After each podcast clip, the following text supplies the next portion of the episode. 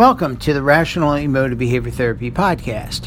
In each episode, I discuss the philosophical ideas and self help strategies of the pioneering form of cognitive behavior therapy developed by Dr. Albert Ellis. I am Dr. Walter Matweychuk, a practicing psychologist. I was formally trained by Albert Ellis in this practical approach to problems of daily living. My goal is to introduce and educate you on the core principles of this very practical way of helping yourself. Today's podcast is titled Emotional Responsibility and begins with a quote um, from Dr. Ellis's writings, followed by my commentary. The best years of your life are the ones in which you decide your problems are your own you do not blame them on your mother, the ecology, or the president. You realize that you control your own emotional destiny. So, now, time for my commentary. In rational emotive behavior therapy, we teach the principle of emotional responsibility. Simply stated, this principle is that you largely are responsible for your own emotional upset. We acknowledge that other people will treat you poorly and life will be difficult. But it is your self created, unrealistic demands and commands that lead to your emotional upset. It might be accurate to say that life frustrates you, because it sometimes will that others will disappoint you because they sometimes will, or others displease you. But you anger yourself. That's right. REBT emphasizes the idea that you anger yourself. You also depress yourself. When you fall short of your standards, which you sometimes will, you shame yourself for falling short. Emotions like anger, depression, and shame are thought of in REBT as unhealthy negative emotions, or what could also be called emotional upset. These unhealthy negative emotions are self defeating and are the result of two fundamental ideas. So the first idea is what we call discomfort disturb or gives rise to what we call discomfort disturbance. Other people in life must absolutely must be as ideally as I ideally want them to be, and it's unbearable when this is not the case.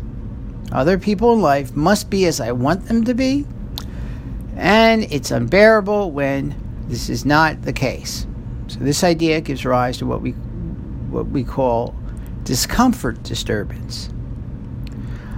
And the other idea that leads to what we call ego disturbance, the other fundamental disturbance of, that plagues human beings, ego disturbance, is this idea I must perform well or very well. I must have the traits and characteristics I want to have. And when this is not the case, I am lesser as a person. Or, even worse, I'll consider myself worthless as a person. Again, I must perform well or very well.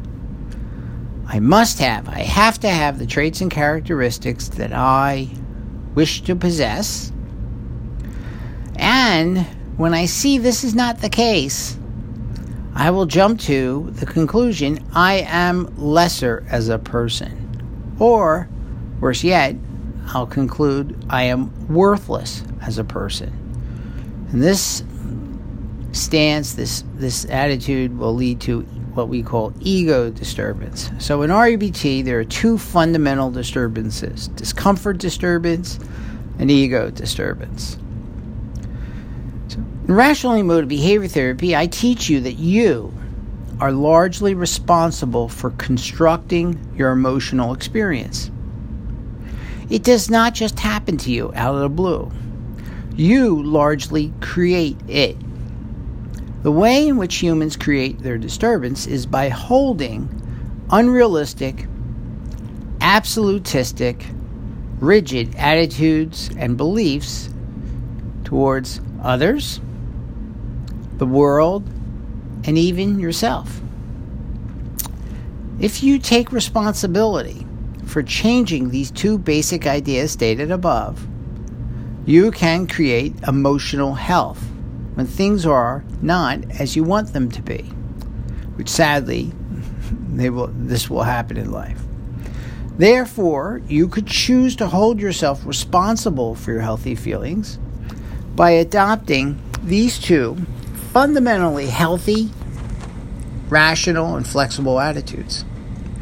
I want other people in life to be as I want them to be. But this does not have to be so. When conditions are not ideal, it will produce discomfort but that discomfort is not unbearable.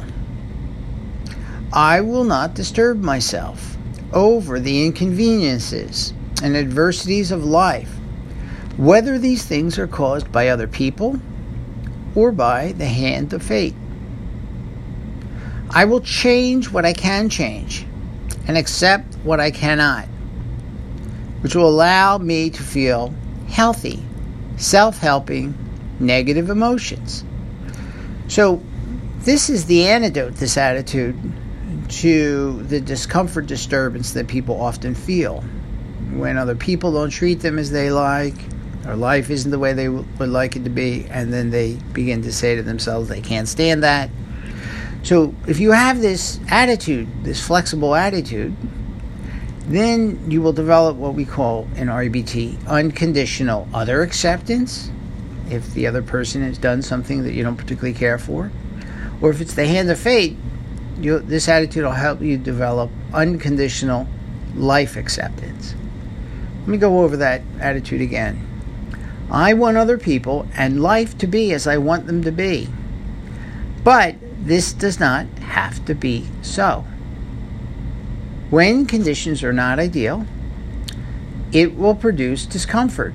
But that discomfort is not unbearable. I will not disturb myself over the inconveniences and adversities of life, whether these things are caused by other people or by the hand of fate.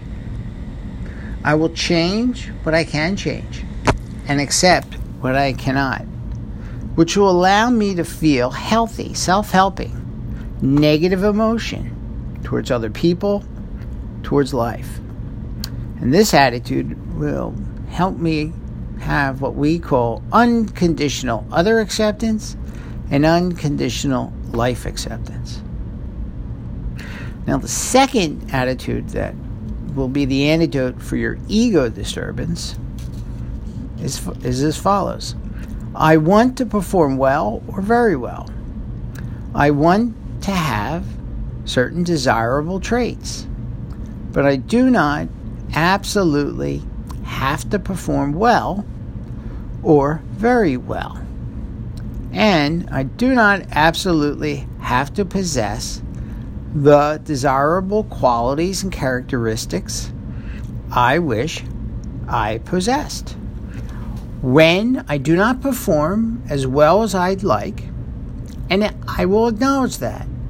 And when I acknowledge that cert- I do not possess certain favorable traits and features, I will not arbitrarily define myself as a lesser person for not having these traits or a worthless person for not having these desirable traits.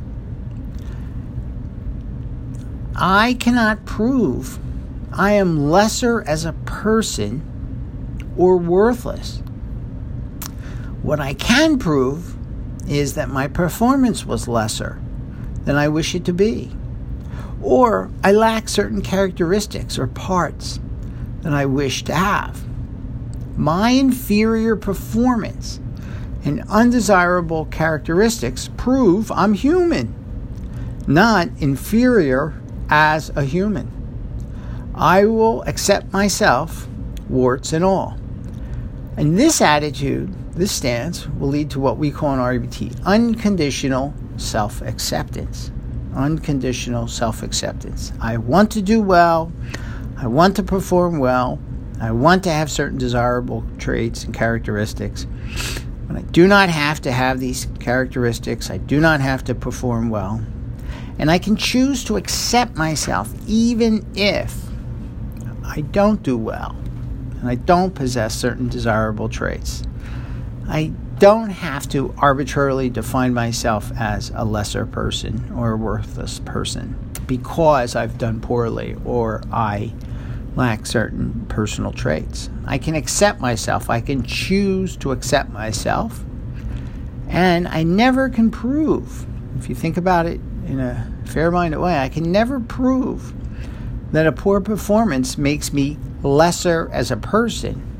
It only makes me a fallible human. It only proves that I'm a fallible human. So here's the bottom line of today's podcast.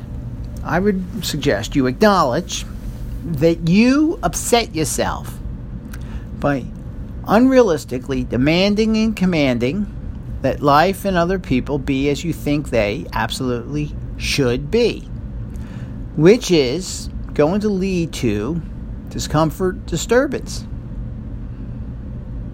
This demanding that other people in life should be a certain way, that will lead to discomfort, disturbance. Acknowledge that you upset yourself. That's when you are taking responsibility, when you see that you upset yourself by holding rigid and extreme attitudes. And you could avoid ego disturbance by choosing to unconditionally accept yourself even when you do not perform as well as you like. You can acknowledge that you've performed poorly, but you never, never, never have to reject yourself, never have to consider yourself lesser as a person. That's the bottom line. Thank you for joining me for today's REBT podcast. I hope you'll join me weekly for future editions of this podcast. In the meantime, you can learn more about rational emotive behavior therapy and listen to other audios and videos and view other videos on this very practical approach to problems of daily living by going to my website, rebtdoctor.com. rebtdoctor.com. Thanks for listening.